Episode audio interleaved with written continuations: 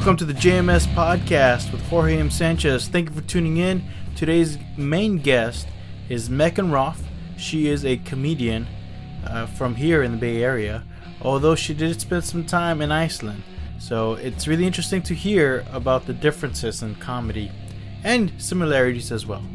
And I think it's a prime example how, in some ways, humor can unite us all. Wow, that sounded very. Uh, hmm, what's the word I'm looking for? Uh, corny? Maybe. In some ways, it does. These days, humor, we need more of it, considering the political climate and all that jazz. Um, and yeah, but before we go to our conversation with Megan Roth, we have another episode of Wheels on Reels. He went to go see a film called Kung Fu Yoga. That's right. The best critic in San Jose, California, uh, forget all the Oscar nominated movies. He much rather go see a Jackie Chan uh, B action movie. And I think that's what makes him such a great film critic. Because he goes to the places where the films that need publicity um, uh, need him more than ever. So, well, you will hear his review of that film, which in some ways he convinced me to check it out. Me, I'm a big fan of Jackie Chan. Uh, quick correction before we go there. We uh, there's a part where we were talking about previous Jackie Chan films and our favorite fight scenes. He mentioned the one where he's fi- uh, Jackie Chan's fighting a couple women. We got it wrong. We said uh, it was the um, uh, Project Concord. It is not. It actually it's actually the Jackie Chan Armor of God. So all, all you Jackie Chan uh, cinephiliacs, relax. All right, I- I'm correcting it right now before you listen to the review.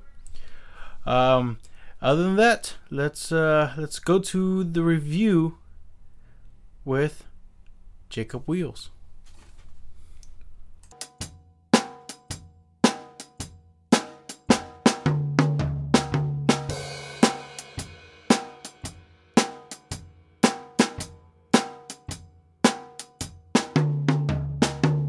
Welcome to another episode of Wheels on Reels. Season three, Jorge. We've made it.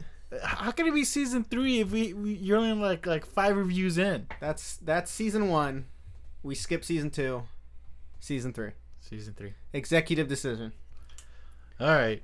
What movie did you go see this week? I saw Kung, Kung Fu Yoga, the new romp from Jackie Chan. But uh, Kung Fu Yoga. Kung Fu Yoga. So th- this is kind of Jackie Chan going back to what made him famous, Yes. which is action comedies. Yes. Uh, growing, I grew up on Jackie Chan. so Jackie Chan's I- great. I'm all about this already. Um, however, I, I feel like because he he's done some action comedies, you know, lately as well, but they don't they're not the same as he had back in the day. No, I mean he's old, bro. He's old. He's getting old. You can tell in this movie he's getting old. He's not as fast as he used to, but it's still fun. Still fun. He's still got the moves though. so what's this movie about? Oh man, what is this movie about? Uh, uh, Jackie Chan, he's a Chinese archaeologist, archaeologist like he always is. Uh, he he gets hired by a uh, by an Indian princess. Like, hey, I need you to find this thing, but Wha- then why?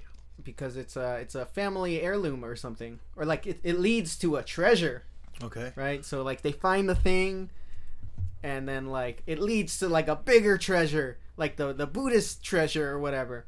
And it's basically Jackie Chan kicking ass and taking names. Not already. This sounds like it might be offensive towards Buddhists. I don't know. Actually, can Buddhists even be offended? I don't know. Uh, We would have to ask. Uh, oh shoot! I'm sorry. I Had a friend coming over.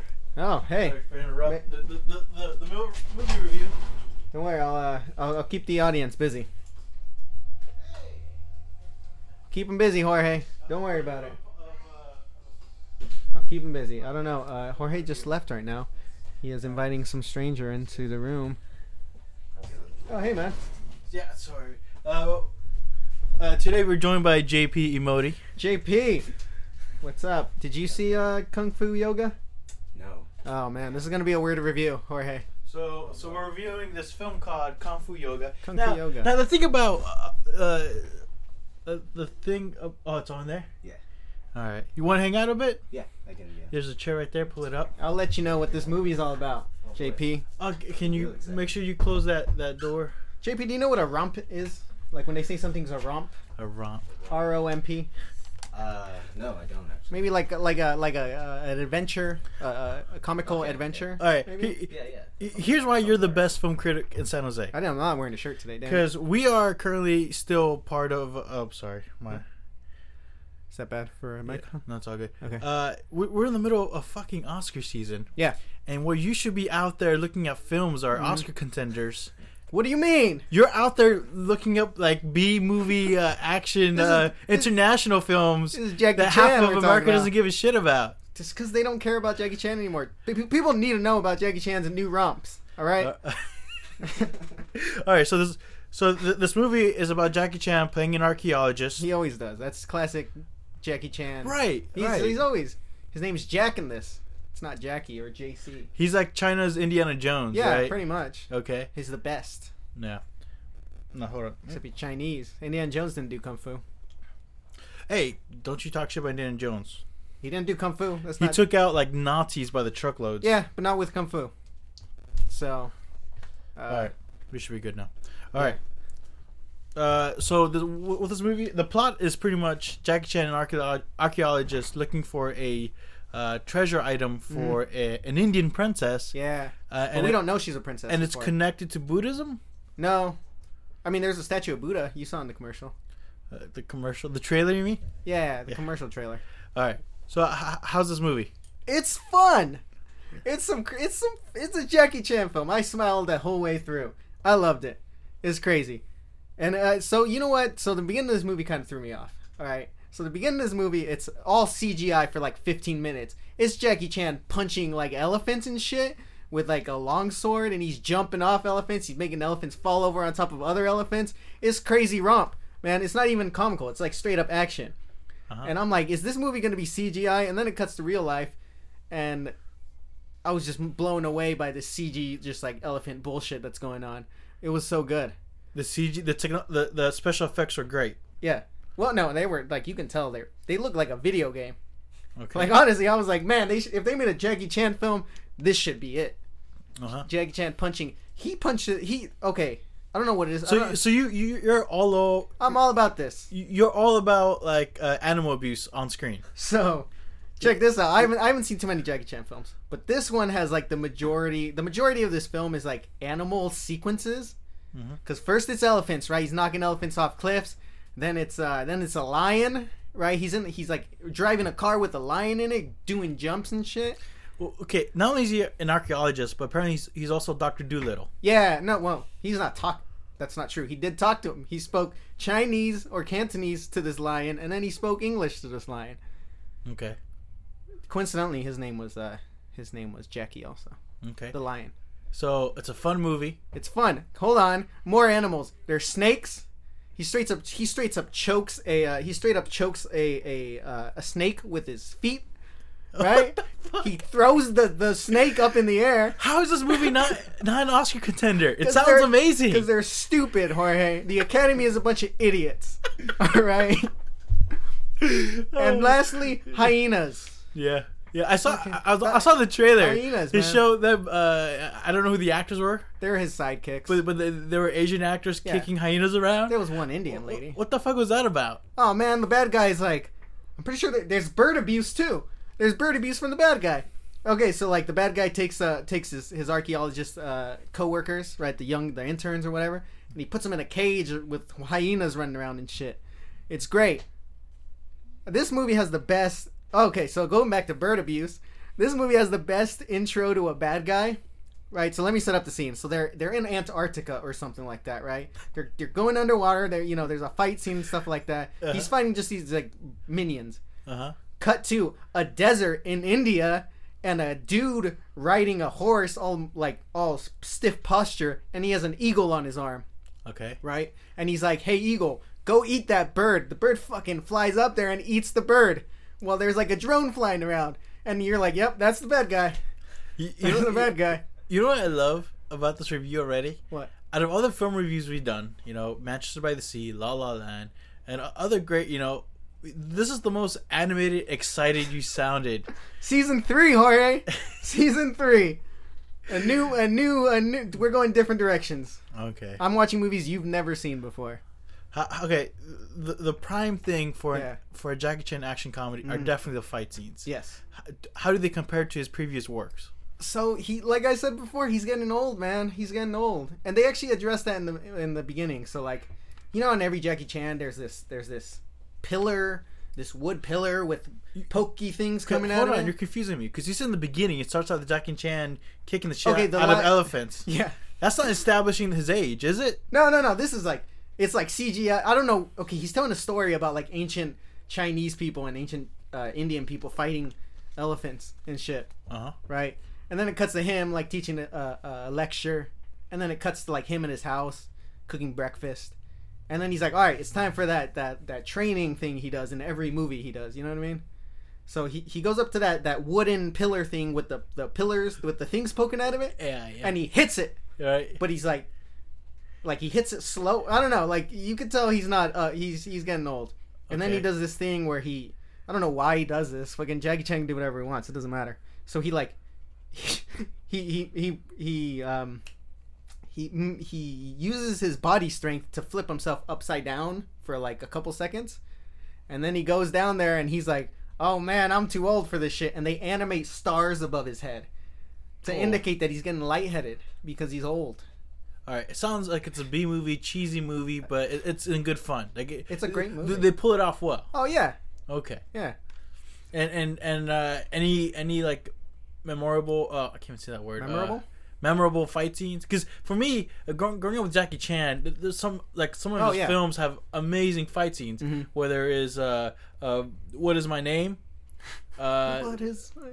uh, gorgeous. I think I think that's gorgeous was probably one of my favorite fight scenes from Jackie Chan. Man, what was it? Uh, there's that movie where he's. Project A. What was that movie where he's fight, fighting giant black ladies with perms? Oh yeah, yeah, That's the best. There's Oh. screaming black ladies. Just Jackie Chan fighting them. It's great. Something Concord. Yeah, Operation Con- Condor. yeah, Operation Condor. Operation Condor. That's 2. a classic movie. It's- yes. So when, when they came when they bring it to America, the first one was the second movie they released. Okay, but, but here's my point. Here's why I worry about uh, recent Jackie Chan Yeah. uh, movies like these because back in the day, He was fighting black ladies. n- no, the back in the day, Yeah. the the way they filmed these films were amazing. Yeah. in cinematography, Mhm. in choreography, Yeah. and, and and all in good fun. But now I've seen some recent products of that kind, and it's all kind of like cheaply made. Uh, the, the it, everything looks like um, plain, and a lot of the fight scenes just come off as like uh, quick cuts where you don't know what the fuck's going on.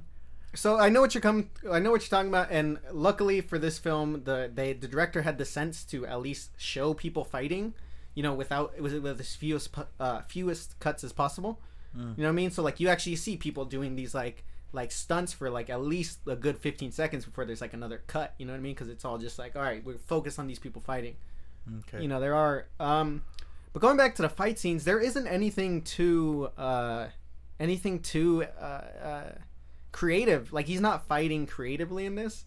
Mhm. Eh, part of it is like he's getting old. You know what I mean? But does it come off like he's phoning it in? No, no. Like it's just it's not as exciting as him like twirling a chair and punching people. You know what I mean? Or like fighting with a fish or something. Fighting with the fish. I I don't know if that's a thing. we missed fish reviews. I don't. I haven't seen that, but I just imagine Jackie Chan punching people with a fist. okay.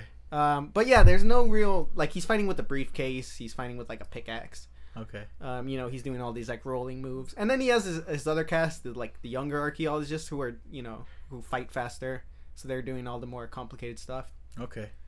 Oh wait, hold on, I forgot an animal that got abused. Yeah. Actually, they they kind of got abused. So there's a scene where they're in Antarctica for some reason, Yeah. and there's, For some reason, I, don't, I fucking don't know. you honestly. watched this movie. Why were they in Antarctica? So there's like this, like the Indian, uh, the in the India troops were like looking for people in the snow, and then they got frozen, and there's like an underground cave. I could just tell you're you're getting pe- listeners excited for this movie. It's so good. So, um, okay, so like they're just out in Antarctica, right. right? All right, and then they hear wolves, and Jackie Chan's like, "Let's go find them." The wolves. Yeah, so they like walk out a couple, That's um, badass. a couple, a couple miles, and he That's sees like savage. a pack of wolves on the on the on the horizon, right? And he's like, "You know how we're gonna take care of this? I'm gonna fight the fat guy." No, no, I'm sorry. He doesn't fight the fat guy. He leaves the fat guy for dead. But that is a joke, as a joke. So he, he fights the guy who looks like Markiplier. Dude, context, context. There's a fat guy who has a giant drill that has to drill in the ice. And he's a bad guy. No, no, he's just the fat guy. He's the comic relief fat guy. they every every Jackie Chan movie has a comic relief fat guy. All right, calm down, because you're confusing the shit out of me right now. Who are these characters? Okay, let me. Okay, slow And down. What's the context? Because you're like, he was in Antarctica. Oh, there's a fat guy. It's like this movie makes no sense for me. So okay, uh, that is actually justified because this character is only there after they get to Antarctica, and he makes a phone call about some guy who just happens to be on the coast of Antarctica with a drill that can drill like thousands of feet in the ice. Okay, Yeah. How does this serve the plot? Uh, he they drill a hole into the ice. They find the, the treasure that they got the, the Indian treasure. Okay, so they're looking for the treasure. They're looking for the treasure. That's why there's a fat guy with a drilling machine. yeah, got who it. just happens to be there. the comic relief. Okay. Yeah, but he's only there for that ice sequence. Okay, and and he becomes a victim of Jackie Chan for the sake of the wolves. No, so like okay, so there's he has this he has this uh, nephew who looks like Markiplier. Do you know who Markiplier is? No. He's he's an in, he's a YouTube guy. Like he does YouTube videos, but he looks like that guy. It's not him. Could they not afford the actual YouTube guy or something? I mean, I don't know if I don't know if Markiplier can do kung fu like this guy. Okay. So he's like, in order to show these wolves what's up, I'm gonna fight my friend who looks like Markiplier, and they just start fighting. You know? Yeah, just Yeah. randomly. Yeah, and they're just like, hey, uh, you remember that kung fu you used to do? I used to show you. You remember that? Let's fight. They start fighting, and the wolves are like, oh shit, this guy's fighting his own people. Let's back off.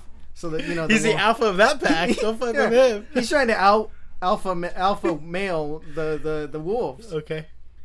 R- Wow. Okay. So- this movie just sounds ridiculous. It's so good. It's so good It's but great. ridiculous. All right. It's great. I, I feel dumb asking you, but it's part of you know this program, which is how are the acting performances? They're for what it was. They were fine. You Yeah. know what I mean? It's it's classic Jackie Chan goofery. Trademark. That's that's my word now. Goofery. You. Okay. Yeah. Just So- you know, Pete. It's it's it's not too serious. No one takes this too seriously. You know, everyone's, you know, they're they're being as serious as they need to be. Is there any cinematic integrity with the cinematography? Uh, I don't know what that means, but it looked nice. Is that like it looked nice? I could see it. Okay. What what does that mean? Cinematic or it's a cinematography? Was it visually uh, fun as well? Yeah. Okay. Yeah, okay. Visually, okay. So the set pieces are amazing. India is beautiful. Okay. Like everything they shot is just like, man, India is bright and vibrant, and there's people throwing sand everywhere. Yeah. Colored sand. You know, it's beautiful. Okay. Uh, every everything that was shot was shot very nice. Okay. They kept their integrity. Um, oh man, did you wear your shirt when you go see this movie? no, I didn't.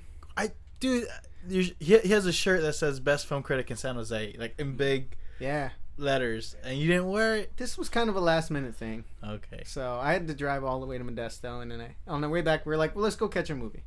So we caught a movie. Just to have something to talk about on the drive back. Oh, Man, fuck. All right. Man, we started talking about all kinds. We start. We we're trying to make a, a Jackie Chan RPG now, a role playing game. Hmm. But that's keeping on low, low, low. All right. So what's your rating? Oh, fucking go see this. So it's a box office gold. Yeah, Box office gold. gold because they find the golden city at the end. Spoiler alert. See what I did there? You keep spoiling the movies you review. Who cares, man? 2.0. you saw the trailer. You saw the golden Buddha. Oh, oh, that's true. It's in the Yeah, there's right there. Like that's All that's right. where you end the film. Like you just see that. Like oh, that's they're gonna have a great fight scene in there. Guess what they do? Uh-huh. He fights the bad guy Got it. with the the crow or the the, the eagle. Okay. Yeah, Well, thank you for coming. Yeah. And thank you for another great review. Go see this. Go, It's so good. ladies and gentlemen. If the what's it called, yoga, kung fu yoga. Kung yoga. Fu Yoga. if kung fu yoga is at your local uh, theater, It's not. I. You know how hard it was to find this. um, well, if you can make your way out of it, e- even if you drive halfway to Modesto to go see this no, film. no. I was. I went to Vallco. Vallco Mall. here. Yeah. If you happen to be around Cupertino, Yeah, the abandoned mall. Have you been there? abandoned oh, it's mall, it's creepy over there. There's like nothing open. like Day of the Dead. creepy? Yeah, yeah, yeah, Yeah. There's no one there except a bunch of Asians. And guess what? They went to go see this movie. All right, all right. I- I'm gonna save you for yourself. Thank you for coming. Go see it. Go see Now. Box Office Gold. Bog, do it. Thank you for coming.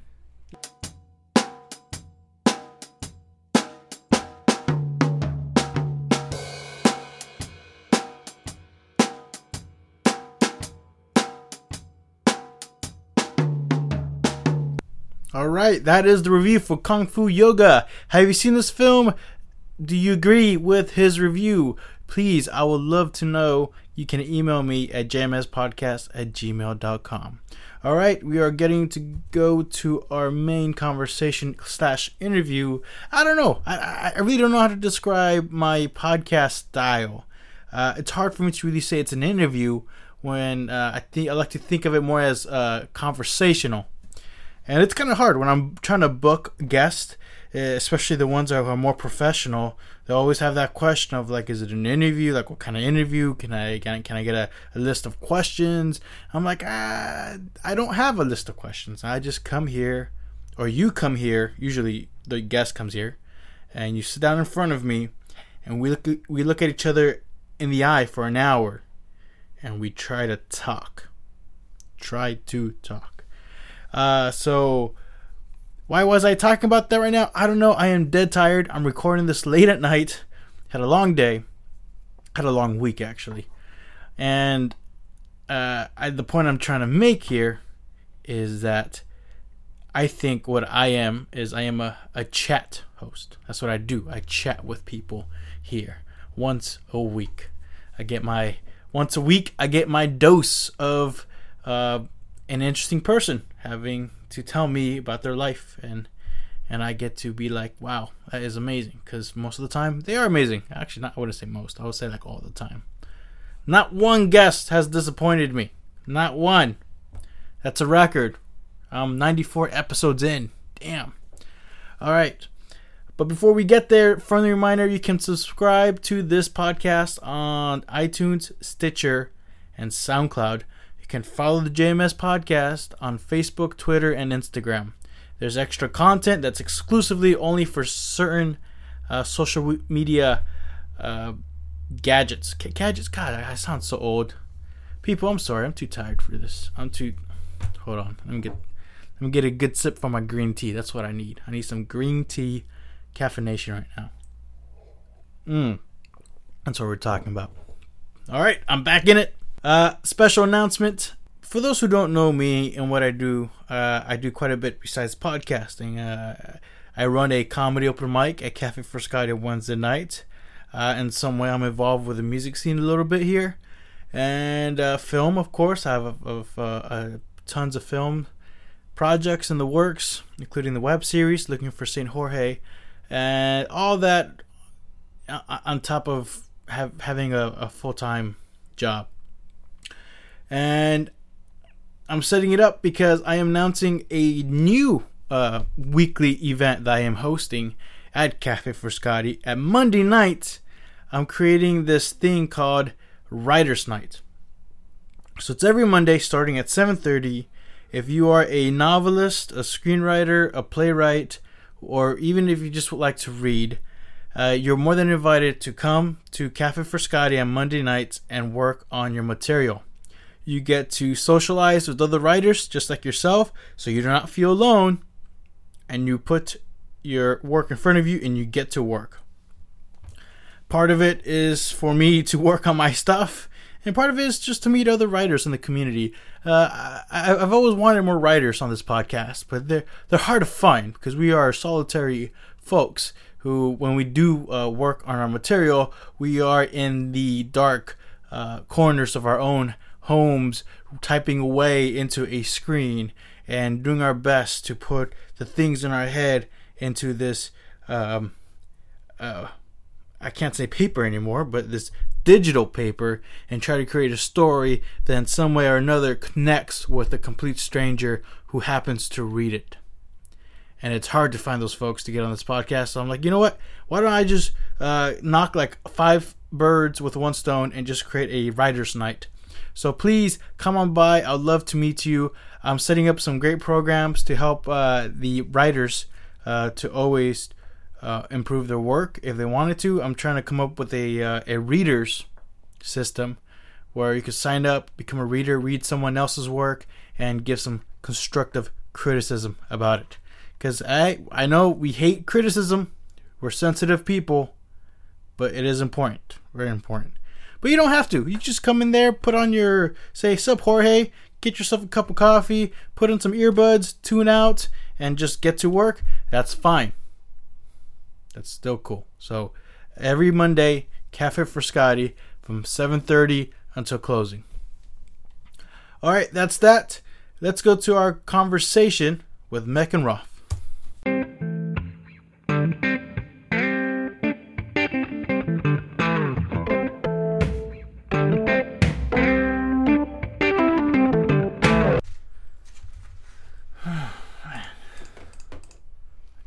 Exhausted. It's been like a long week. Yeah, I feel it. How was your week? It's all right. Every single free day that I've had, I've I've ended up covering other people's shifts. So, Oh, what line of work you in? um, I am a Starbucks barista. Wow. Yeah. That's. I feel like they're everywhere. Like, like uh, meaning Starbucks is everywhere, Mm-hmm. but I don't really know many people in person who works for Starbucks. Yeah. They're probably at home crying most of the time. Uh, yeah, I, I get it. It's tough. You guys have a brand expectation to to meet up, right? Because if it was like a mom and pops kind of cafe, you could set your own rules. Yeah. Yeah. Yeah. I've worked for both. Um, I kind of I, I kind of was looking to work in like a chain. I was kind of looking to work in a place where my direct manager wasn't like the boss. Why? You know, because both have their ups and downs, but like it's so nice to work for somebody who actually answers to somebody else as well. like to take the responsibility. But yeah, and also not to just be crazy. Like, because when you work for somebody who owns their own, you know, little mom and pop shop, they can set whatever rules that they want, Mhm. and um, and it means that they can be crazy. Have you had experiences with that? Um, yeah, yeah, I definitely. I don't. I'm trying not to turn. Try not to. What? I'm trying not to turn my face away from the mic That's while okay. I grab my Starbucks drink. There you go. Mm. Um, yeah, definitely. I I worked um, in Iceland actually for a while. I worked as a bartender and as a barista, and I worked in cafes and bars and things like that. Um, and uh, I worked basically in places that they weren't a chain. It was just the one owned by somebody. It was interesting. The bar no longer exists. That's how bad it was. It's now like as close as you can get to a strip club in Iceland. What do you mean closest as you can get?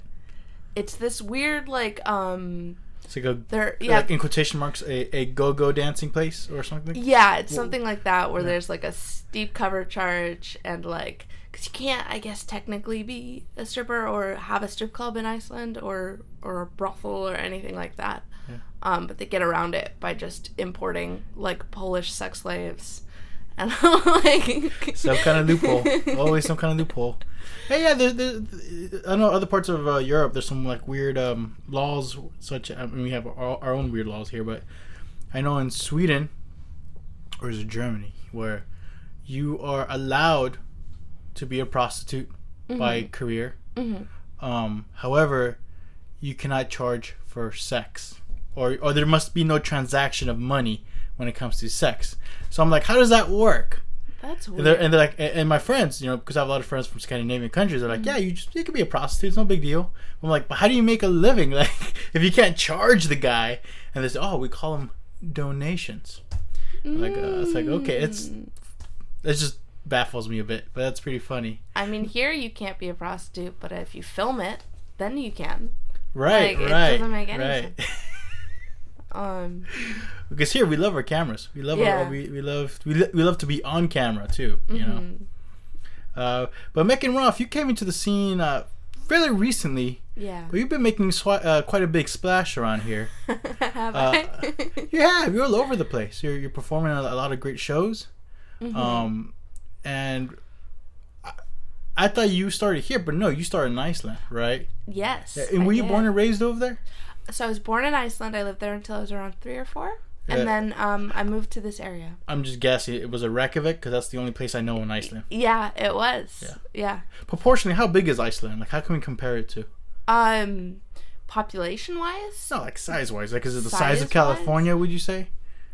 No. No. Give me that look. I don't know. I've never been. Um, We know we can't trust these maps. maybe slightly smaller than Maine. Maine, so half of California, I or even smaller. I don't think you know how big California is. Is it too big or too small? it's really big. Iceland is a tiny little island. This is the To the size of the Bay Area. To um, yeah, but in terms of population density, it's what there's three hundred and thirty thousand people in Iceland. That's it. Three hundred thirty thousand. That's So it. it's about the whole size. country. Is, is it the size of San Jose? We have one million people. Um, yeah, I'm not sure geographically because I'm challenged that way. I spatially, geographically, I don't know. I go oh, where Google Maps tells okay. me. I have From coast to coast, let's say from east to west. uh huh. If you were to drive the average speed around here, which is like sixty miles an hour, I don't know how much that is in kilometers. I don't know. How long would it take you to cross from coast to coast, east to west? Um, I don't know. I, I want to say like probably l- less than a day, but that's as the crow flies because you can't really go straight through the middle on account of all of like the volcanoes and glaciers and stuff. See, on top of all that, you got to deal with all of that, all the other natural Yeah. stuff like that. Yeah. So h- how does it work? How do people live there? And and, and not only that, but like, h- how do how does it fucking work? That's what I want to know. I'm baffled. Um, Second time I use that word. That doesn't happen often here. I'm flabbergasted. I should use more different words to say the same shit. pretty much everyone lives on the coast, um, which helps I think in several ways because Iceland one of Iceland's main exports is fish, and also um, the ocean helps regulate and maintain and stabilize temperature. So um, the closer you are to the ocean, the less the um, temperature fluctuations will get to you. Because Iceland can have very and did have very harsh winters.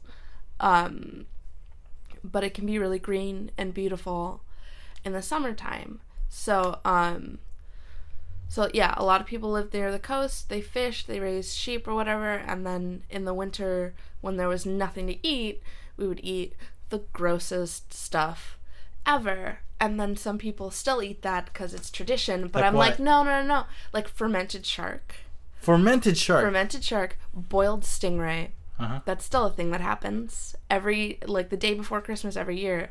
Everyone makes boiled stingray, and it's the nastiest smelling thing you will.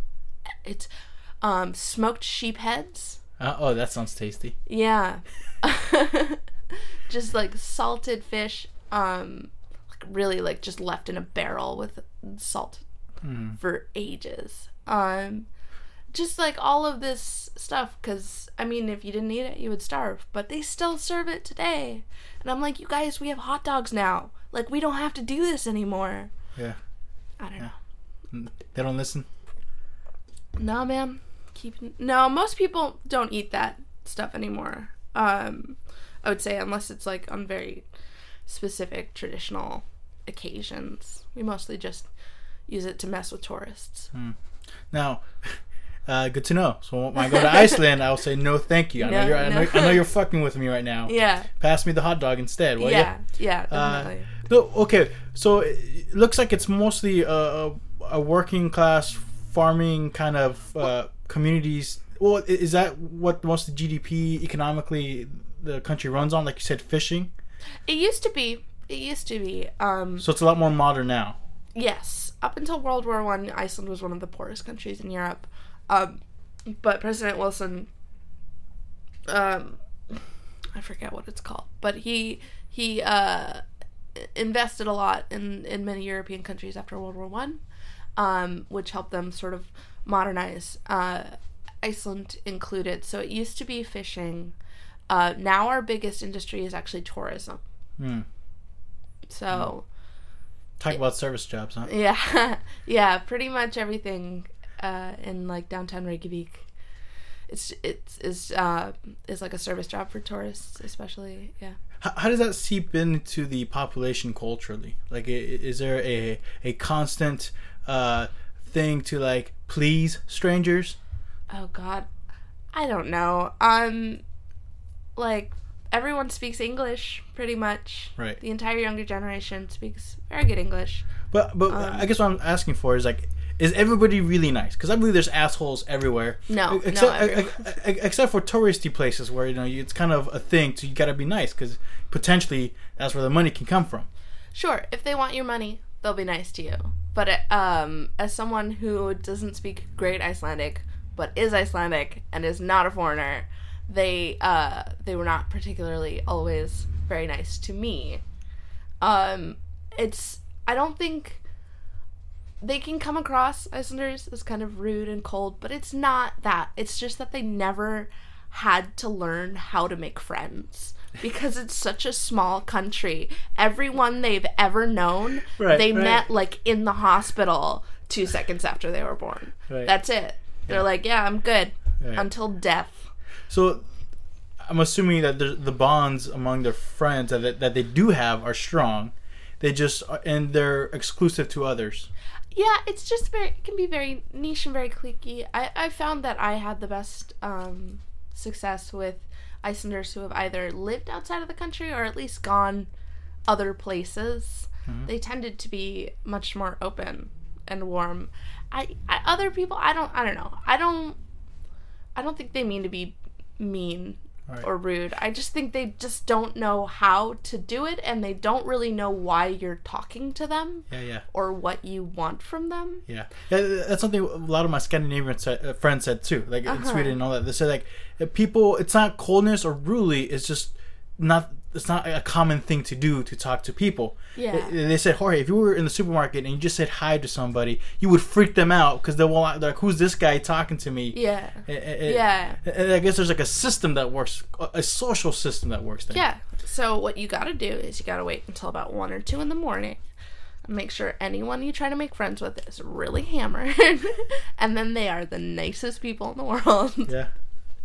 All right. Now you said you were born there, Mhm. But were you raised there? No, not really. Um, I was three when I came to the United States. Um, I spent like my summers there, but I was raised mostly in the Bay Area. Oh, what part of Bay Area? Uh, San Jose and then Cupertino. Oh, you're you're local here. Yeah. Check that out. What did your parents do? Um, my mom, uh, work. They both work in like the tech field. My mom works for like Adobe. Yeah. So That's cool. I don't want to like put you- my parents on blast. You don't look excited. You don't sound excited. I- it's fine. Yeah, Yeah, it's pretty cool. Then in the tech field, Adobe. What, what does she do over there? Like Um, marketing. marketing. Yeah. Does your dad also work for Adobe? No, he works. Also, I don't really remember where he works right now, but he has one of those jobs where they like call him in the middle of the night. They're like, the servers are down. He has to go fix that somehow. I don't really know. yeah. Oh. And it, are they both from Iceland? No. Uh. So. So. Well, my my parents are. Um. I'm talking about my mom and my stepdad Okay. because my stepdad basically raised me since I was like four. Um. Okay. Uh, but my mom and my father are both Icelandic, and were born there. Okay. And and your so you, your parents came over here when you were No, just my mom. Just your mom. She's like, I'm She- she- taking the kid and I'm leaving the country. She, she she had to leave your your father. yeah. Well, she decided to. And uh, how was that uh, transition for you? Like, was there like uh what's the word I'm looking for? Uh, cultural. Uh, uh, there's a word for it, I can't think of. But when you go from one place to another that's different culturally, you you, you got to take time to adjust. Um, I was three, so I don't have like amazing recollections of it. I know that I I almost like failed the um, like when I was trying to get into kindergarten, they made me take one of those tests, like the English as a second language test, and I was like this close to being ESL, but um, I guess my English was getting good enough at that point. Um, I yeah, I don't really remember. Um, my grandparents were living here at the time. We moved in with them. I was surrounded by people who, who helped take care of me. Uh, I do wish that my mom had continued to speak Icelandic to me Hmm. because I've forgotten so much of it. I have none of it left, and it um, it bugs me because I want to learn it, but I also don't like being bad at things. Mhm. So I tend just not to do them if I'm bad at them, which is like a terrible way to live your life. But so I've I've kind of avoided practicing my Icelandic. Um, other than that, no. I mean, it's kind of a culture adjustment when I go back, um, because I'm not really, I'm I'm not a citizen. I'm not. From here? I'm no. I'm not an American citizen. Um, but I'm not Icelandic enough to be Icelandic. You know. So On paper? What are you talking about? just no. I I've Socially, had- you're talking about socially. Yeah, I've had like people, Americans who've lived in an Iceland for a while, be like, "I'm more Icelandic than you."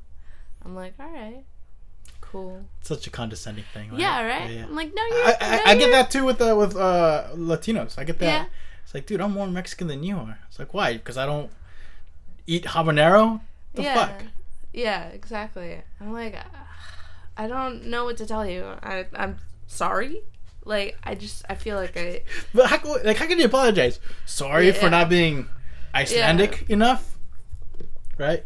I forgot being nice wasn't like Icelandic enough. My bad. Um yeah, it's kind of weird to live in that like middle space where neither group really entirely accepts you. Um but it's cool to be multicultural, I guess. Sounds like a trend these days. But you, for the most part, you were, you know, yeah. we were raised here. You were going Yeah. to school here. Mhm. Uh, what high school did you go to? Cupertino High. Cupertino High. Yeah. That's not. Uh, is that how far? Because I went to De Anza. Mhm. Oh yeah, it's just down the street from De Anza. Is it? Is it that one? It's down, yeah, it's down Stevens Creek from from De Anza. Stevens Creek. It's right by Vallco.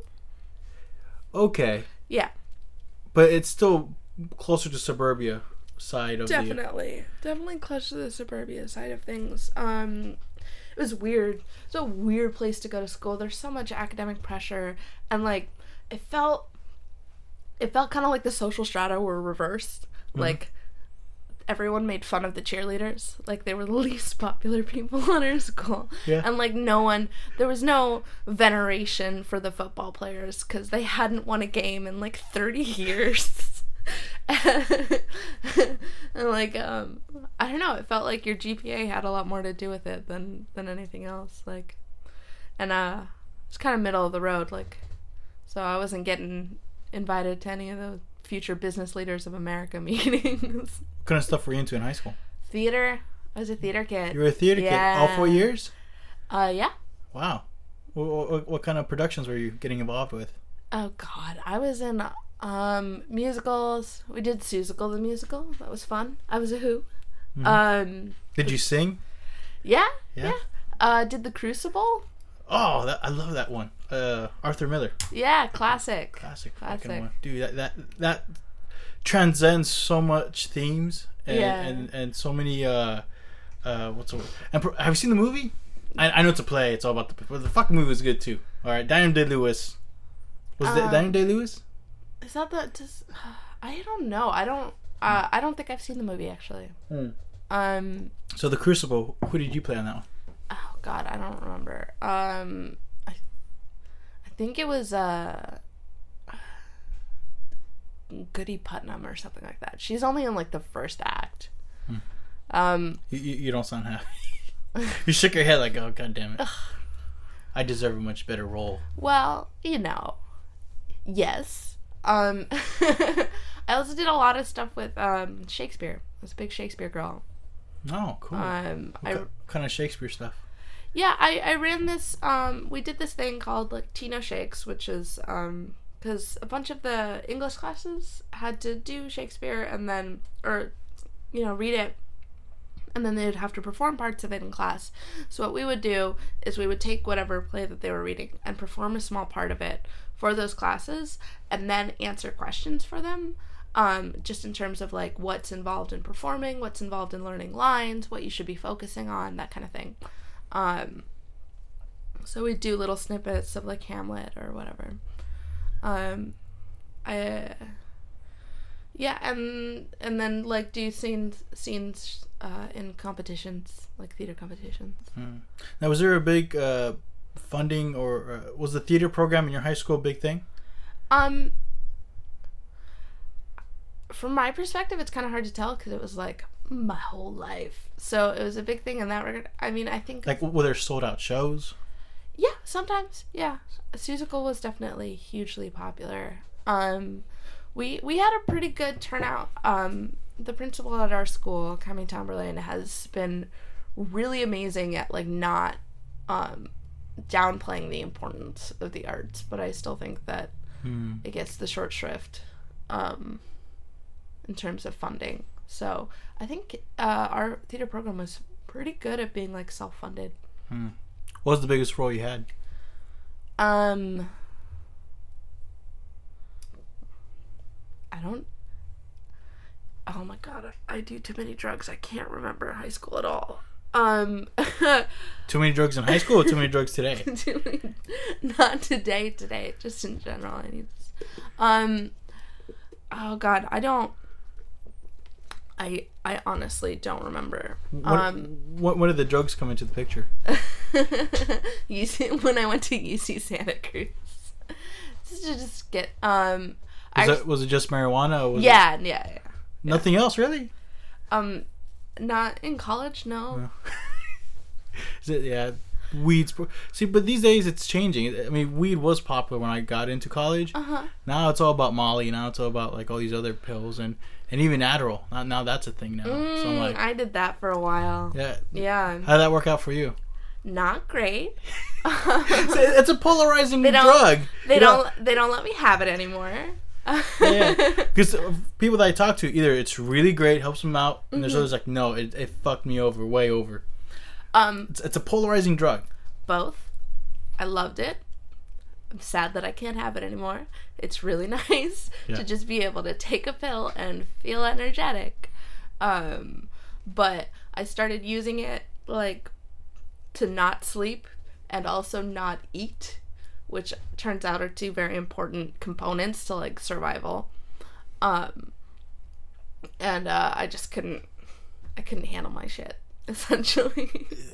That's the thing. When you're in the pursuit of feeling good, Mm-hmm. you make so many sacrifices along the Yeah. road that it comes to a place where you're like, you realize you're you're, you're part in the worst position when you started with sometimes. Yeah. And you know, it's it's a lot to do with like um if if I didn't have anything to worry about but just taking care of myself and my mental health, I could do that, no problem. But life doesn't just stop and wait for you to like be better.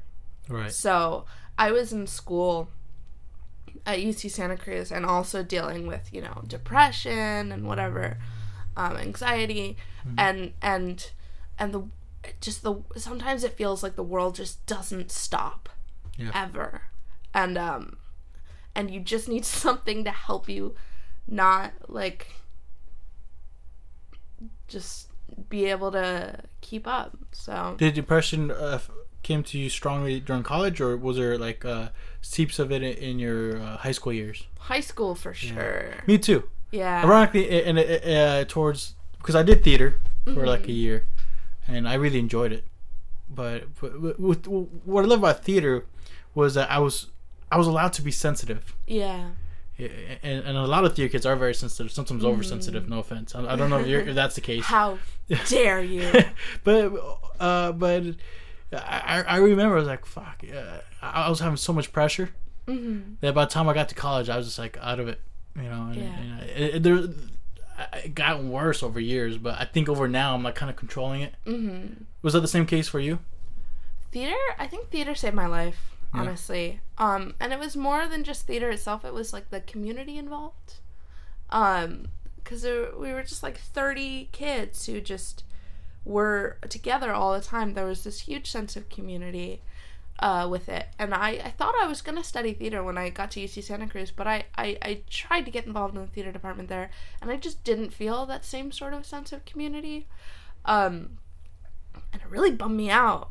Um, I I think that's I think that's one of the best things about the comedy scene in this area is that I do feel like there's a sense of community. You know, um, But we're sensitive, broken people, yeah, and I mean that in a good way. Like we're Yeah. broken, but- No. but, but more like we we acknowledge our flaws, and and, and, we capitalize on them on, on a at least on a positive way. We, most of us try.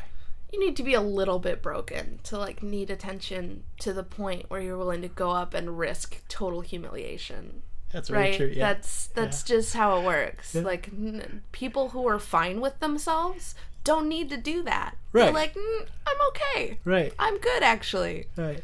Uh, That's what I tell people. People who, who, who want to get to st- anything performance wise, I'm like, Uh-huh.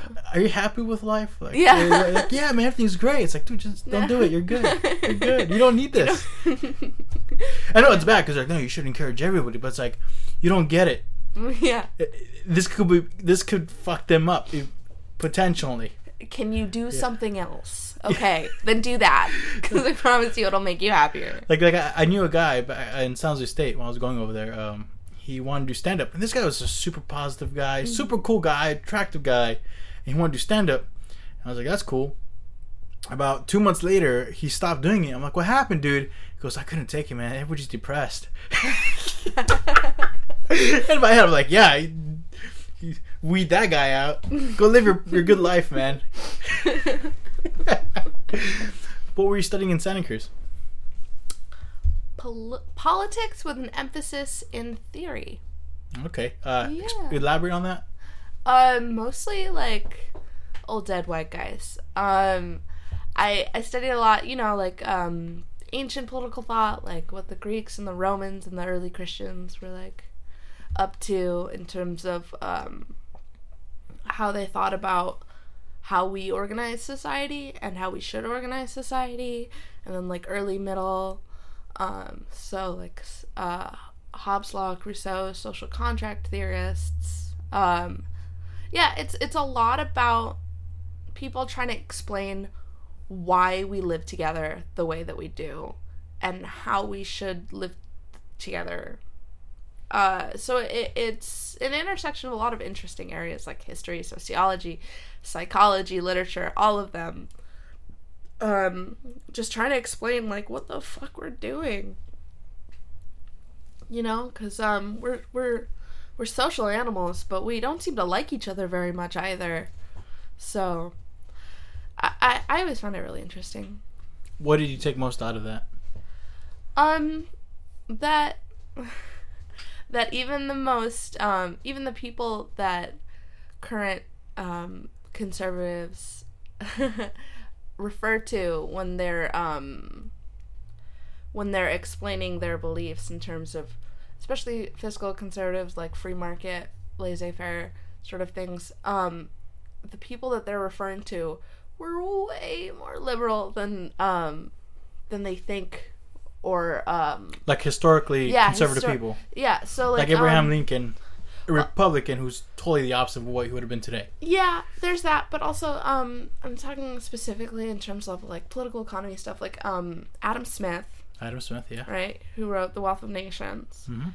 Wasn't really an economic theorist cuz uh, that wasn't a thing at the time, didn't exist like the idea of an economy separate from everything else. Um he was he was a he was a priest actually. He was a moral theorist. Um and in Wealth of Nations he talks about sort of trying to um he talks about a new system of employer and employee versus in the past it was like feudal lord and serf and like um uh and there's a lot of optimism there you know he's like this is better because in the in the old system you had responsibilities. Feudal lord had responsibilities serf had a responsibility. But um your responsibility was not tied to whether other people were also doing their job. Like you were just supposed to do it no matter what. Versus in this new system you know if your employer stops paying you or stops protecting you or whatever you can just leave you know? Um and and when he talks about not getting the government involved in this uh in the economy what he's what he's actually talking about is the government shouldn't be involved because all the rich people got all these connections in the government and they convinced them to make laws that like make unions illegal and prevent workers from organizing whereas employers have no such you know uh, restrictions in terms of organizing. So that's what he was saying. He wasn't saying like you know free for all he was saying i know rich people they suck uh, let's try to keep them out of let's try to keep them out of like lawmaking. Hmm. Um, so yeah, um, a, a lot of them are, are like that, where where even you know the the people that people cite today as the basis for free market, that kind of thing. it- um, even Hayek, who's like intensely anti-socialist, was like, "Well, yeah, we need a safety net, of course. Like, yes, people, you know, should work and and be independent, but like, if they're sick or you know, like they they shouldn't starve. Right. Um, like, duh. And and we get to today, and it's um, it's not a it's not a duh moment anymore. That's really sad. Well, why do you think that is like that today? Um, Is there a shift in the cultural paradigm? Is there is there like a uh, is it marketed differently? Is it more like uh, like because I I feel a lot of it has today has to do with identity, especially when it comes to moral identity. It's like you're a Republican, but do you agree with what these politicians are saying? They're like, and they and they're like yes, but like, do you understand how there there's flaws? And they're like, uh, and they choose not to ignore you because you're attacking their identity yeah, uh, uh, uh, politically. yeah. Two party system definitely not uh ideal by any means. Um, yeah, I I struggle a lot with. I think um, in the very DNA of this country is a prioritization of individual rights over collective well being. Um, and that's just something that goes along with um, how heavily influenced the founding fathers were by social contract theory. Um, uh, and I, th- I think that can really fuck us up, you know, because the individual right to bear arms is m- more important than the collective well-being of not getting shot. You know, um, and that's just a decision that, you, like, one of the many sort of decisions you have to make when you're organizing a society, because there's drawbacks either way. You know. So you're saying we're, we're becoming a lot more selfish. I think we always have been. Um, I I don't think you can ever erase from the, like I don't think you can ever take the fact that that our country's founding documents, founding principles were created during a time where only land owning white men were people out of it. You can't just say, "Oh yeah, but like we fixed it." Kinda. I, it's um it's fundamentally um it's fundamentally androcentric, which means about men, Right. for men. Right. Um uh and also It's okay. You, it's- you, you, you can use big words with me. I got books. I know, I'm just for Oh, for the listeners, for- right? I don't know. Like yeah, you're just gonna we're just gonna record this and like put it nowhere ever. Somebody might want to know what androcentric means. Um, it just you know there's just there's just all these um structural issues, and we can't. I I think we have these overly simplistic conversations that don't address um the actual institutions and the entrenched you know the entrenched institutions that um that are gonna keep replicating the same fucking issues you know i don't know just burn it all down and start again well, that's the thing. It's like it's, it's complex, and you get to a point where like I, don't- I don't fucking care anymore. just- I'm like, Do what I'm, you want. i'm so mad i'm so mad about everything Yeah. i need a nap uh yeah it's hard to think it's hard to think about all of it at once but i think it's uh, worth engaging in Definitely. because um, I think the other big issue is that we see the government as this removed sort of thing that's separate from us without realizing that it only works if we're engaged citizens. Well, you're an engaged citizen. I'm not a citizen, but I'm engaged. Um, yeah, it only works if if we make it work for us. You know, we we can't just assume that they're gonna have our best interests at heart. Would you want to be a citizen? Because you always have that option, don't you? Yeah, I gotta, I gotta, um, I gotta get on that. So you, There's so you, you you do want to be an American citizen on paper at least. on paper for sure um that way i can leave the country for more than six months without like um or more than a year without putting my green card in jeopardy which would be nice um also i'm i'm very white and very icelandic but even i was a little nervous with the travel bans Yeah. given that that they were impacting people's green cards so my Yeah. whole family you know or me and my mom because she wasn't a citizen yet we're just like oh we're, we're just gonna stay put for a little while um and you know thank god that we have that option but uh Yeah, I have a, a friend of mine. Him, um, his family's from Iran, yeah and that very day, with the travel ban came through, his uh, his brother and his mother got were were uh, what's the word I'm looking for? They were they were held at the SFO, detained detained. They were detained, and so messed up and I I just felt so fucking bad, and uh, and luckily by the end of the day or two, actually they're detained for like two, two about two Mhm. days, and they were finally released because the the the, the lawyers came in, you know the people who, who Yeah. volunteered, and they took care of it, and I was like fuck that's fucking amazing. i never want i never really wanted to be a lawyer before but now i'm kind of like wouldn't it be nice to be able to do something you know Even the role of a lawyer has changed in history, you know. Yeah. Back in the day, nobody wanted a lawyer. Everybody hated Yeah. a lawyer. A- Yeah. A, lawyer just meant more trouble.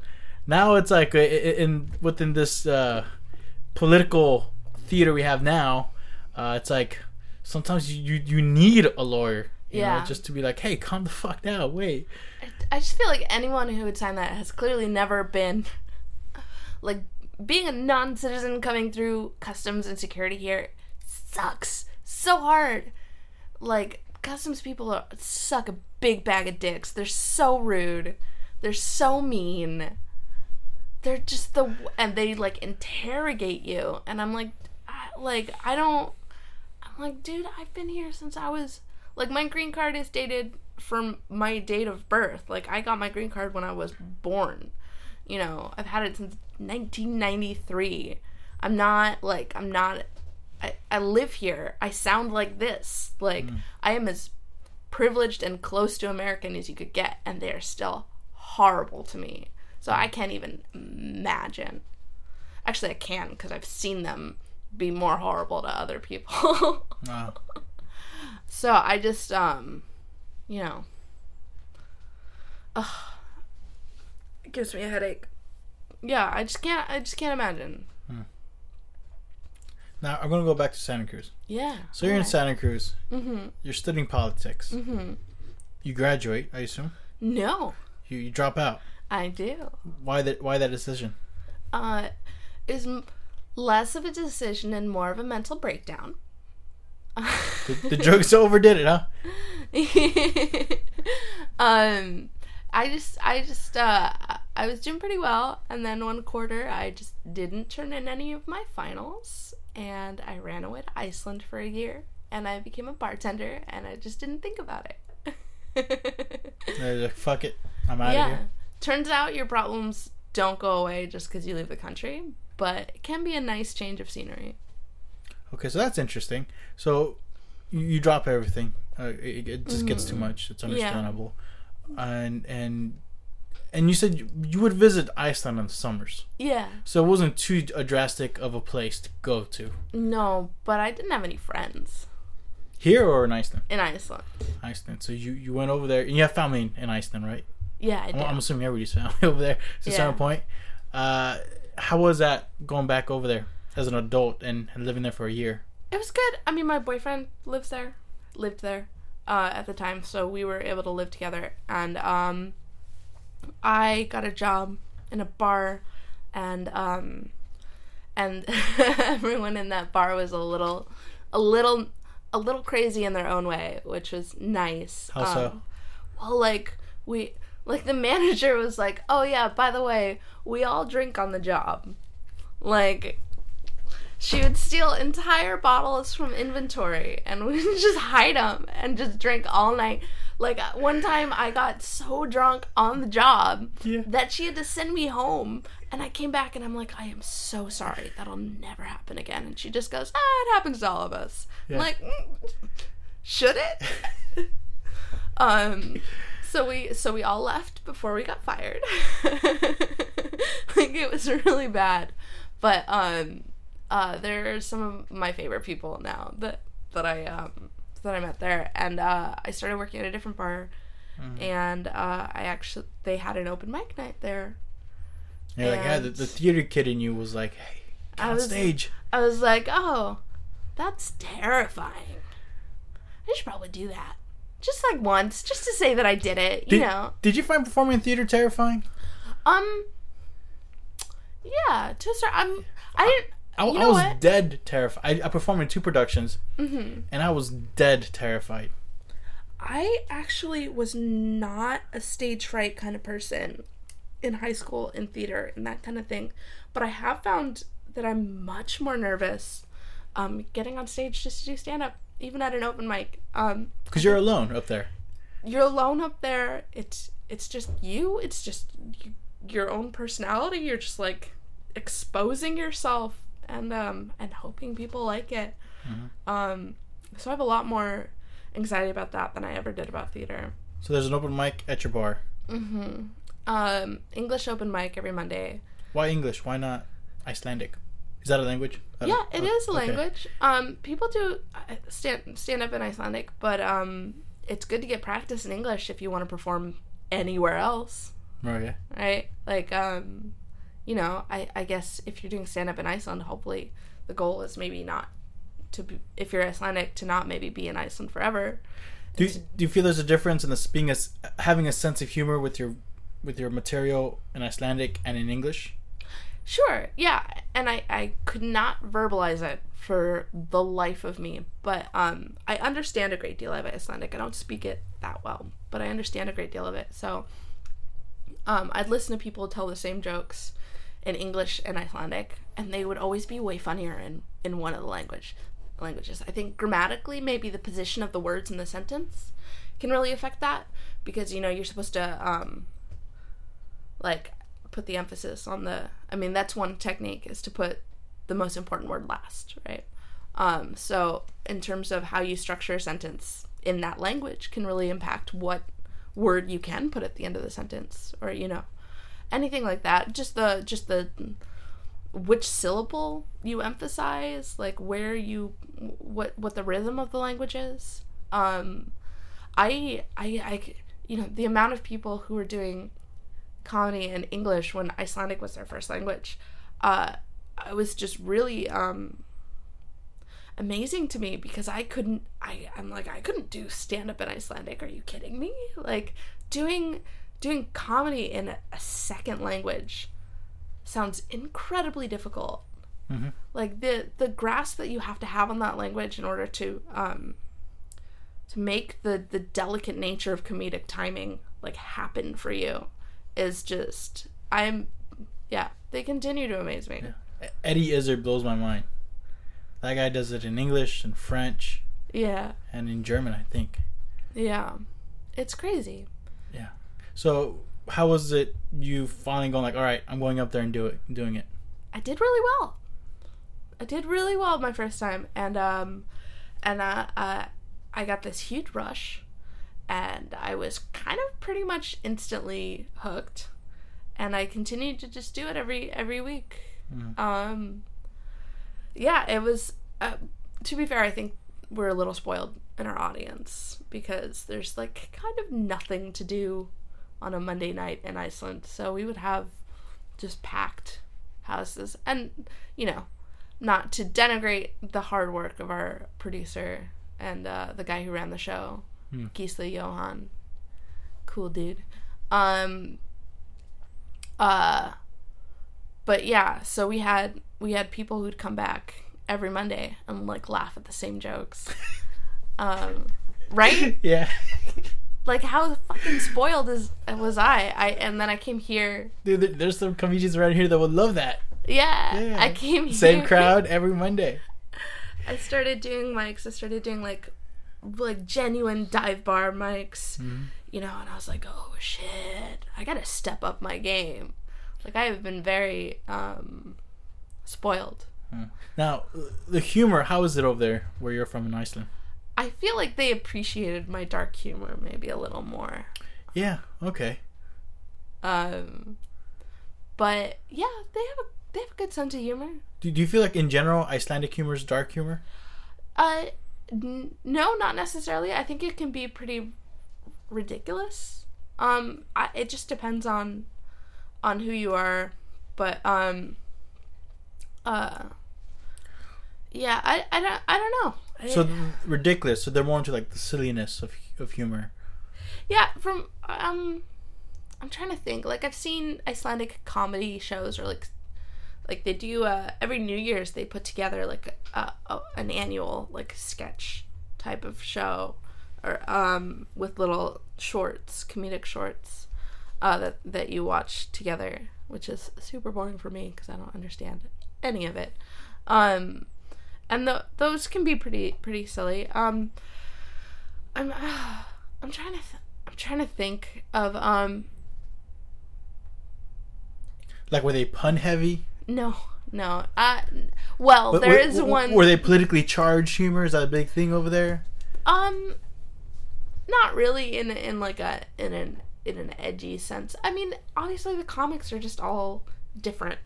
Um, there is one guy who just does puns, or he doesn't just do puns, but he does puns, and he does them in Icelandic, and then he just l- sometimes he'll just translate them word for word into English and tell the same joke like in English and his English is not great and he has just this really heavy accent. So um so he just tells these jokes some of which make no fucking sense whatsoever uh, and still manages to be hilarious a lot of the time. I love people who are like that just total fucking weirdos. Um uh yeah we um i i would say the um uh the women that i knew that were doing stand up tended to do it in a in a in a drier slower like not high energy kind of way Hmm. but then the guys were all were all over the place um yeah i don't i don't know just depends comic to comic Hmm.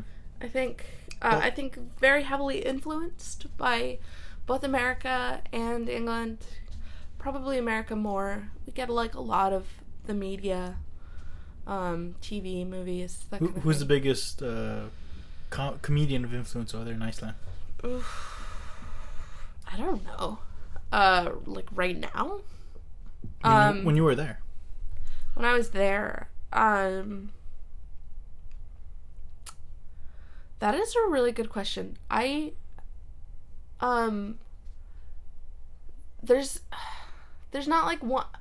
I've I know so many really cool people who are doing really cool things in Iceland that it, it like I couldn't say that just one of them. Uh, oh, but there is a guy who does cartoons and does um, comics, and you've probably seen some of the comics because they're little um, like stick figure kind of drawings. His name is Hugleikur Dagsson, wow. Okay. um, and he makes good money drawing comics, and he does stand up. It's very funny. Uh, he does a great podcast uh, called Icetralia. He's Icelandic with with um, with a guy named Jono Duffy, Jonathan Duffy, um, who's an Australian comic living in Iceland. Um, they're cool. Um, there's there's a lot of people like there's a lot of people who aren't Icelandic doing stuff in Iceland. I think it's very funny. Uh, there's a guy named York Underwood, very funny guy. Works also for like the local newspaper. Um, uh, there's this one guy who's also like a magician, and so oh Lord, yeah, is that no, good or no. bad? I don't he's know. a really good. He's a he's a magician. He's a Yeah. clown. Um, his physicality is on point. Like there is no every little movement he is in charge of it. So that is that is cool. Uh, and so it's it's kind of cool. It was kind of cool to really start out with and be on the same stage as people who actually managed to make their living being entertainers, being thinkers, being funny people, um, and to actually get feedback from them. Um, uh, was really amazing. So I there's a lot of people doing really really cool things. So comedy wise, it's pretty good. Good crowds. You get you got great supporters. You got great Yeah. great comedians. Great support system. There's not that many com oh. there's not that many comics, so there's less competition. There's competition. Uh, you're working. You got a boyfriend over there. Mm-hmm. Uh, do you guys meet before you moved over there? Or? Yeah, we've been together for four and a half years now. Wow. Like. Yeah. Wow. And and so why the move back? Was, was life too good? Too good. I was like, I am too happy. Something needs to change. Uh, um, and I wanted to finish school, and also, um, I was there for like a year, and if I stayed any longer, they might have revoked my green card, and I would still like to have a green card in America. So, uh, so I came back. Was Yeah. that a hard decision? I mean, it wasn't it wasn't f- fun, but it was. Yeah, uh, I'm rolling with it. You know, I've I'm I'm pretty happy with where I've ended up. You know, I couldn't have anticipated it, but um, looking back, it's you know, it seems like it's probably the right move. Now, how how was it coming back here and getting involved in the, in the comedy scene? It was um interesting. So the first open mic I have uh okay, I did The Poet and the Patriot once like last July or something, and then I didn't do anything for several months. And then the next open mic I went to was uh the one Richie Casper was running at Cartoons. It was Oh, in Campbell. yeah, Okay. terrible Yeah. Why? it was, it was so it was the very first one uh it was a terrible room like the audio equipment was terrible richie casper terrible person um He's one of those people that I think most people would agree with that statement. like i'm not i'm not being divisive right now it's just like objective fact Yeah, but h- how do you go from Iceland, where you got a good amount of crowds on, on a Uh-huh. consistent level, now you're here in the Bay Area, and you're like, oh shit, there's not that many people as there are over there. well i cried in my car afterwards no, did you? it was so bad he he uh he came up he took the mic from me he shakes my hand he goes thanks sweetheart and then uh he essentially turns to the crowd and goes well at least she tried What, wait, what the Yeah. fuck happened? Hold on. Yeah, no, I didn't think I even did really that bad. But he was like, well, at least she was brave enough to get up here. I'm like, at least? Like, All right. I was like the very, and he put me fucking first at the first, uh, at the first, very first uh, one of these at open mics at cartoons. He put me first. he, he put you right in front of the train. Yeah. Yeah, yeah. Uh, and I did not do great. I was very nervous, but like, you know, I wouldn't, I wouldn't say at least she tried was maybe, like personally the right response. Uh, so that was, um, incredibly disheartening. Um, but I was like, oh fuck it. Um, and then I went to Woodham's the next night, and um, I met Pete. I met ev- everyone kind of.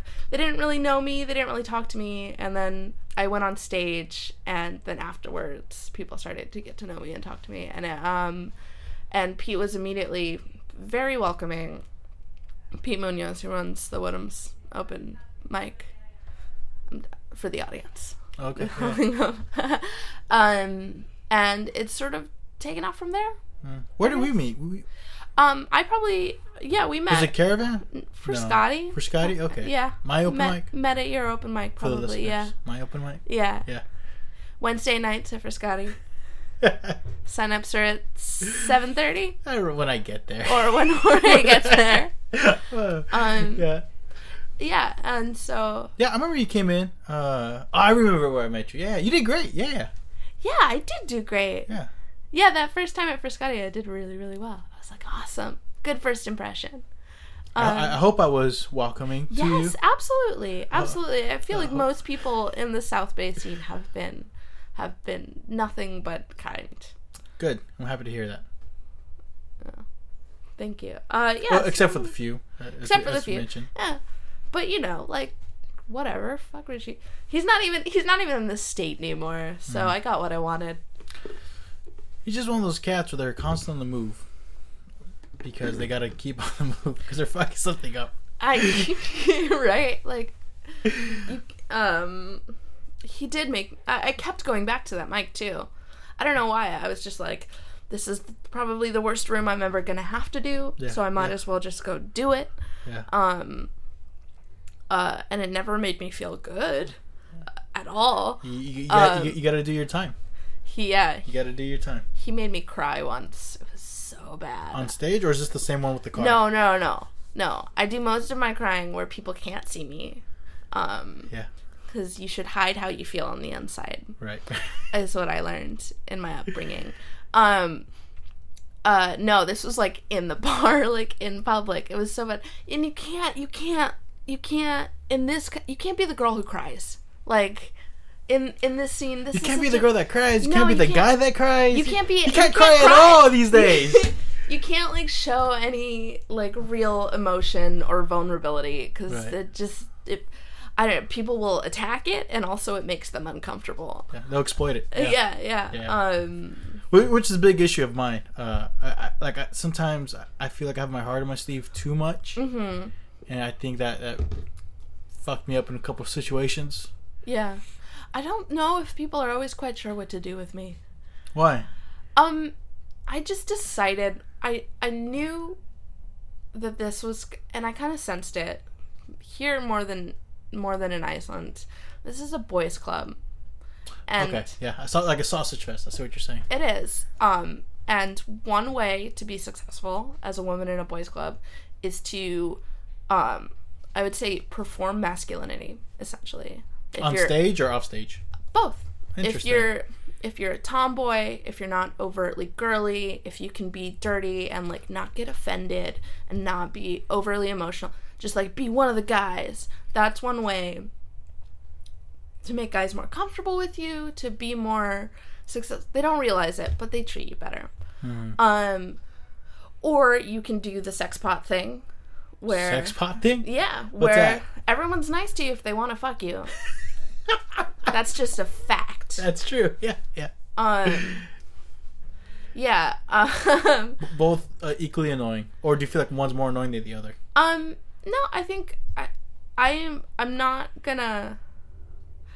I'm not gonna judge anybody who does what they feel like they need to do to succeed in in a situation where they can't be themselves. But I think the sex bot thing definitely is more of a of a daddy issues type of approach to things. Um, Right. I just kind of decided that I wasn't going to be less girly and I wasn't going to be less bubbly and less happy But pretty much, and more cynical because Be more you. everyone because that's how everyone else was. I was I was just going to try the best that I could to be a nice person and also unapologetically myself Good. as much as I could. Um I said fucking should be right. yeah right i don't i don't know I like and i you know i like being a friendly person and i like wearing dresses and i like telling disgusting jokes like i i don't know why any of those things have to be in contradiction but i'll say genuinely i'll give compliments to other comics and they'll go i don't get it what's the joke like they think i'm being sarcastic because no one else ever says anything nice to them Yeah. no, I'm like, no, I'm just genuinely giving you a compliment, and they have no idea what to do with that, like Right. at all. Right. Um, How long since this new approach? I've I've kind of always, um, you know, part of it is just like, part of it is that I'm not really a big dresses and makeup person in my own personal life. I g- legitimately went a year wearing nothing but yoga pants. I did. Yeah. More power to you. because they are comfy as hell and they make my ass look great. Um, uh, but I just I, I started before I was because in the beginning I was so nervous. I would s- start maybe like two hours before I was gonna show up to something, and then I would take the time to like put on makeup and like wear something that I felt confident in, and then I would show up to the bar like an hour early and go over my jokes maybe write them out again figure out what order i was to put them in like i i spent a lot i put like a lot of thought into it to where it was probably overthought. Um, so I and so that became kind of a ritual for me. Is it's kind of like the war paint thing. Like you know what? I don't. I can't guarantee I'm gonna be funny, but I'm gonna look cute doing it. I could totally relate in some besides the cute thing. I I, I, I could totally no because I went through a similar evolution in my performances. When I first started off, I, I held a certain kind of performance mask. Mm-hmm. It's like, oh, this is what I'm supposed to do as a performer, as a comedian, right? And it just burned me out. And on top of that, uh, early in my when I first started in comedy, I got I got an open mic room, not knowing how to run an open mic and all that jazz. Yeah. And on top of that, a different venue than all the other venues around. Yeah. So I was I was really not knowing what the fuck I was doing, but I was like, but I kind of approached it like, all right, I need to make sure everything's perfect. I got, I got Mm-hmm. is this joke funny? Is it not? It's, it's uh, and it came to a point where I was really burned the fuck out. Yeah. And, and uh, it would just annoy my friends too because I'm constantly asking them. It's like, hey, what do you think? What do you think? Like, what do you really think? I'm one of those people who will like I won't I won't be like, "Hey, can I test a bit out on you?" But I'll like slip it into conversation. exactly. That's what I did too. That's what I would do. And if it didn't go well, I'll wait till like ten minutes later, then bring it back into the conversation. but but you know, after a point, I was like, you know, fuck this, fuck this. I, and, and that and that's an interesting notion that I noticed that. For me, obviously, I, I like to put a lot of my personality into my material. Mm-hmm. I think, as before, a lot of my material is about you know being funny, but now it's more about like material that I, I give a shit about. Yeah. And I, and I think a lot of my material has to do with you know living here in the South Bay, uh, and it took me a while to get there to to be comfortable on stage as myself, Mm-hmm. and to be okay to be like, hey, it was just a bad night, it was a bad set, it was an okay set. Um, and I, I think we're running up my com- homie that a lot. At some point, I was like, let's just bring up the next comic. I'm not gonna make anything funny. Let's get the show going. yeah, I, I feel like I'm transitioning away from caring about laughs only, right? Because if it's it's a if it's not a good crowd, but you got them to stop talking and pay attention, Mhm.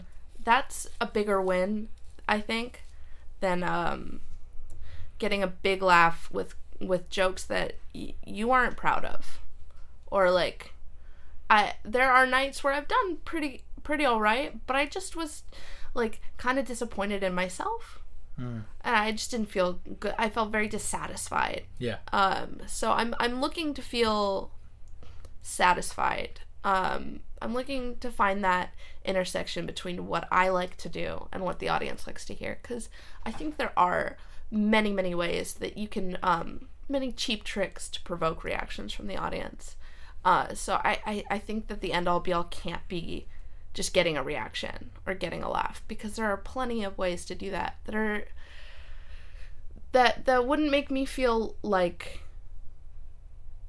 like I was uh, this is gonna sound so fucking pretentious. Uh like an artist like a writer like a Do you consider yourself an artist? like a performer. Yeah I consider myself an artist.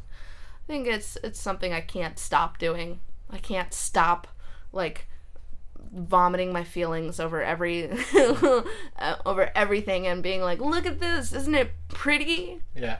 Yeah. Yeah. I I you know I hear you.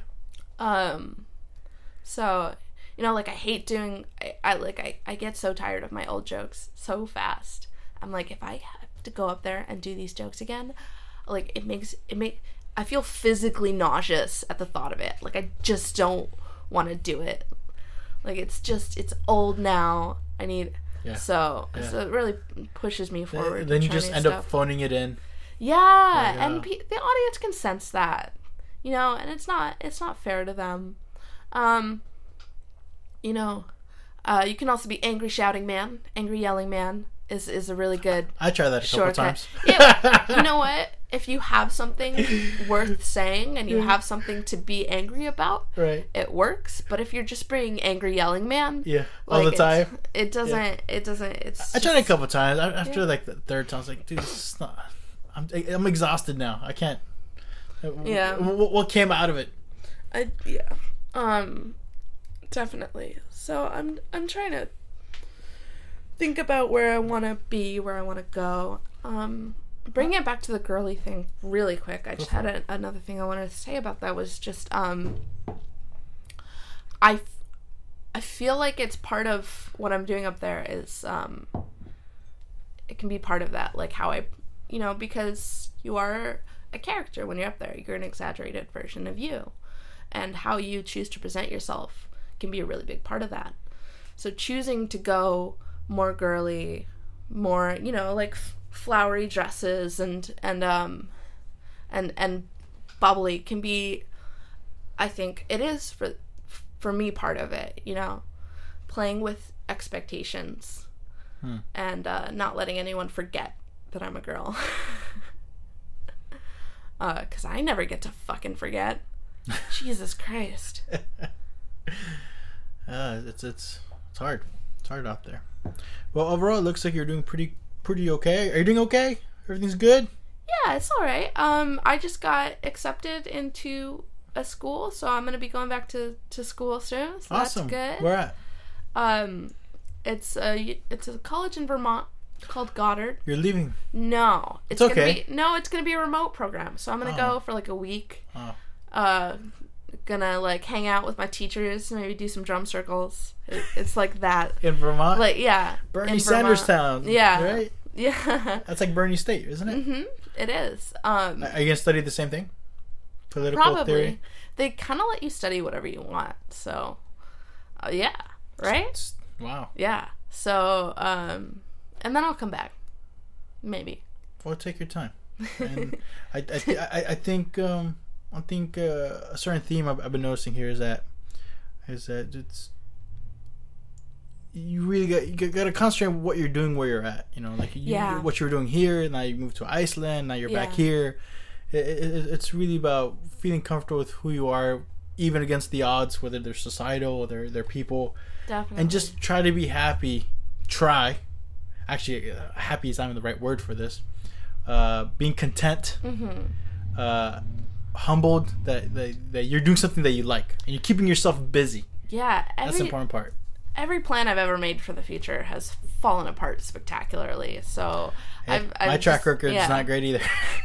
So I mean, like, why not just try to do your best here now, whatever. yeah, Like I've, you know, I've asked people or had people ask me um, what I wanted to do with this whole stand-up thing, and I'm just like, ah, be get funnier. Like I don't, I can't, I couldn't tell you, but right now the goal is to get funnier. Mm-hmm. So be better. That's that's my life plan right now.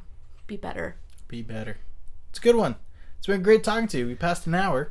Um, thank We're- you so much for having me. Oh, thank you for coming. Closing up shop. Yeah. One last question. Mm-hmm. Uh, if if you were to go back in time and you saw yourself, you were that that that that high school theater kid. I know you can't remember much right now, but what's something some word of advice you would give yourself back then? um stop taking yourself so seriously go to community college and then transfer to a school because it can be way easier and um, the popular kids don't not like you because you're smart they like you because you're kind of an asshole about it wow, i thought a lot about this what's the story behind that? Were you an asshole when you were a kid? Oh, I I think I think it's the rise of movies where the nerd is like the hero Yeah. and the popular kids are like just villainous for no conceivable reason. Um it, when you're when you feel like a nerdy fringe kid, you get into your head that you must be the protagonist and they must be the antagonist. Um, and so I would feel very threatened by like them and feel like Ah. um and so I would I would I was like Hermione Granger, right? Like Right. like hand up like s- s- smart ass and and well, while what I thought I was doing was just proving like look I'm as good as you cuz I'm smart. What they probably saw was look I'm better than you cuz I'm smarter than you. And like who wants to be friends with that person? I hear you. I, I, I, nobody. Even to this day, I'm that person sometimes. Where I'm an asshole, yeah not because I'm trying to be an asshole, but as a, as a defensive mechanism. yeah You know? and- it's like I need to prove myself overly Yeah. to this person or to, or to this group of people, and I, I end up doing something Yeah. bad. like if you just calm down people you know will will like you more um so yeah that would probably be my big advice is to not be such a dick maybe. In general, we need that more everywhere. Being stop being a dick or less of a dick. Yeah. Sometimes It's a good you, sometimes you need to be a dick in certain scenarios. But you know, hmm No, it's a great question, and uh, I know because I've thought about it a lot. how often? it's one of my big things. I think like if I was gonna go to a high school reunion, I'd be like, "I'm sorry that I sucked. I'm better now. I promise. I have a sense of humor. I've developed a personality that's going really well for me." Oh, that's so great. Oh man, I'm not even gonna go on my own fucking uh, high school reunion. I was a No? weird kid. I was too weird. I don't know if we'll even have one. We were such a shitty graduating class. Like we didn't even have grad night because not enough people signed up. Uh, The um the valedictorian like clearly wrote her speech in like 15 minutes the night before. We didn't even have it at our own school because the field was under construction, so we had to have it at De Anza. Yeah. Like it was just a mess. Well, anyway, thank you for coming. Thank you for sharing. Thank you so much for having me. And I'll see you around. Yeah.